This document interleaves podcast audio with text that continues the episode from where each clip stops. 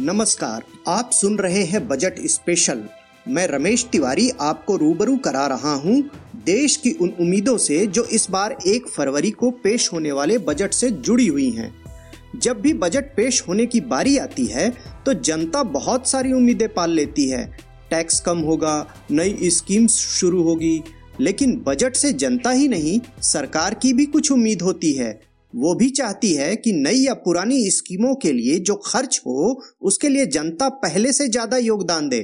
खास तौर से जब देश की इकोनॉमी मुश्किल में हो तो सरकार की उम्मीद बढ़ जाती है। यही वजह है कि इस बात की चर्चा तेज हो रही है कि आने वाले बजट में कोरोना सेस लगाया जा सकता है। हो सकता है कि आप पूछे कि सेस क्या है। आपको बता दें कि यह टैक्स पर अलग से लगने वाला टैक्स है। जब सरकार किसी खास मकसद से फंड जुटाना चाहती है तो वो इसका इस्तेमाल करती है। जिस नाम पर सेस की उगाही होती है, उसे उसी मद में खर्च करना पड़ता है। ये हमेशा के लिए नहीं लगाया जा सकता। जब मकसद खत्म हो जाए तो इसे भी बंद करना पड़ता है। इस बार सरकार के पास कोरोना सेस के लिए कई दलीलें हो सकती हैं। एक तरफ़ टीका लगाने पर भारी भरकम खर्च होने वाला है दूसरी तरफ़ कारोबार पर बुरा असर पड़ा है तो टैक्स से कमाई कम हुई है। सीमा पर खतरा बढ़ने से डिफेंस के लिए ज़्यादा फंड की मांग हो रही है। सरकार खुद इस वक्त इंफ्रास्ट्रक्चर, गाँवों में की इकोनॉमी, आत्मनिर्भर भारत पर बड़ी रकम खर्च करना चाहेगी। हालाँकि कोरोना आने के बाद सरकार की आय पर बड़ा असर पड़ा था, लेकिन धीरे धीरे हालात सुधर रहे हैं। फिर भी बजट में पैसे के इंतज़ाम का दबाव तो रहेगा। सरकार खर्च करेगी तभी इकोनॉमी की हलचल तेज होगी, तभी नौकरियाँ पैदा होंगी। यह भी तय किया गया है कि सरकार कोरोना के खिलाफ लगने वाले टीके का खर्च खुद उठाएगी। अभी उसने भले ही सिर्फ़ पहले फ़ेज़ के लिए यह वादा किया है, लेकिन अनुमान लगाया जा रहा है कि इसमें कम से कम साठ हज़ार करोड़ रुपए खर्च हो जाएँगे। लॉकडाउन के दौरान भी यह सुझाव दिया गया था कि टैक्स कलेक्शन में आने वाली कमी की भरपाई सेस के ज़रिए की जाए। कुछ टैक्स अधिकारियों ने भी यह सुझाव दिया था। तब वित्त मंत्रालय ने इस सुझाव को यह कहकर खारिज कर दिया था कि इसका सही समय नहीं है। अब चूँकि इकोनॉमी में नई जान आती दिख रही है तो इस आइडिया को बुरा नहीं माना जा रहा है। कुछ एक्सपर्ट कह रहे हैं कि इस समय एक से दो फ़ीसदी सेस से बहुत बुरा असर नहीं पड़ेगा। लेकिन उद्योगपतियों ने अपनी सिफारिश में कहा है कि इस वक्त कोई नया टैक्स न लगाया जाए क्योंकि इकोनॉमी अब भी दबाव में है। नौकरियों में कटौती हुई है, सैलरी कम हुई है, छोटी इंडस्ट्री वाले स्ट्रगल कर रहे हैं, इसलिए अभी नए टैक्स के लिए सही समय नहीं है। कुछ रपटों में बताया गया है कि सरकार ने कमाई बढ़ाने के तरीकों पर चर्चा तो की है, लेकिन कोरोना से लगाया जाए या नहीं लगाया जाए, इस पर फैसला तब होगा जब बजट बेहद करीब होगा। सरकार फ़िलहाल बजट के अलग अलग मुद्दों पर अलग अलग ग्रुप से चर्चा में जुटी हुई है।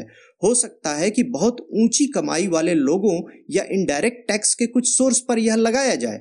असल में जीएसटी पर सेस जोड़ना केंद्र सरकार के लिए मुश्किल है, क्योंकि इस पर फैसला जीएसटी काउंसिल के ज़रिए होता है। एक विचार ये भी आया है कि पेट्रोल और डीजल पर कस्टम या एक्साइज ड्यूटी के साथ सेस जोड़ दिया जाए। सरकारी सिस्टम टैक्स बढ़ाने के मुकाबले सेस लगाना ज़्यादा पसंद करता है, क्योंकि टैक्स बढ़ाने पर नाराज़गी बहुत ज़्यादा बढ़ती है। सेस लगाने के मुकाबले टैक्स लगाने की प्रक्रिया कठिन है। सेस खत्म करना भी आसान है। भारत में इससे पहले भी सेस आजमाए जा चुके हैं। गरीबों को अच्छी शिक्षा देने के लिए एजुकेशन सेस लगाया गया, हेल्थ सेस लगाया गया। 2015 में सफ़ाई अभियान चलाने के लिए स्वच्छ भारत सेस लगाया गया। खेती का विकास करने के लिए कृषि कल्याण सेस लगाया जा चुका है। 2016 में इंफ्रास्ट्रक्चर सेस शुरू हुआ था जो गाड़ियों के प्रोडक्शन पर लगाया गया। केंद्र जिस सेस की वसूली करता है, उसे राज्यों के साथ शेयर नहीं करना पड़ता, जबकि टैक्स के मामले में ऐसा करना पड़ता है।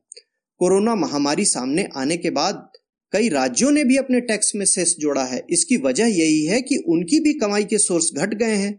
मसलन, झारखंड ने खनिजों पर कोविड सेस लगाया है।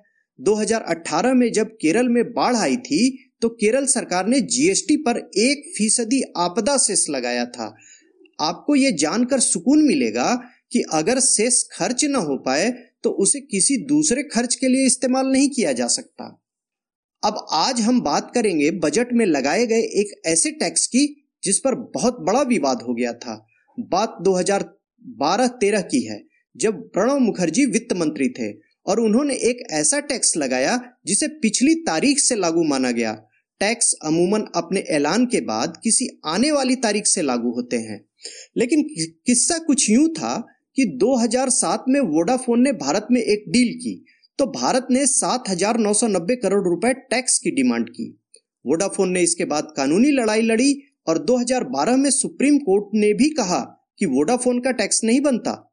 उसी साल प्रणब मुखर्जी ने फाइनेंस एक्ट में बदलाव का प्रस्ताव रखा जिससे इनकम टैक्स डिपार्टमेंट को ऐसी डील के मामले में पिछली तारीख से टैक्स वसूली का अधिकार मिल रहा था। एक्ट संसद से पास हो गया और रेट्रो टैक्स के नाम से मशहूर हो गया। ग्लोबल निवेशकों को यह नहीं भाया। हालाँकि कई और देशों में इस तरह का टैक्स लगाया जा चुका है। फ़िलहाल ये मामला अंतर्राष्ट्रीय अदालत में गया, जहाँ यह फैसला दिया गया कि भारत अब वोडाफोन से और टैक्स की डिमांड न करे। शुक्रिया। आज के लिए बस इतना ही। फिर मिलेंगे। सिर्फ़ यही है। देश और दुनिया की हर ज़रूरी नॉलेज, दिलचस्प जानकारियाँ और सार्थक मनोरंजन। सुने या पढ़ें और रहें दूसरों से दो कदम आगे हर रोज। गोल्ड के पॉडकास्ट का खजाना मिलेगा नव भारत गोल्ड डॉट कॉम पर।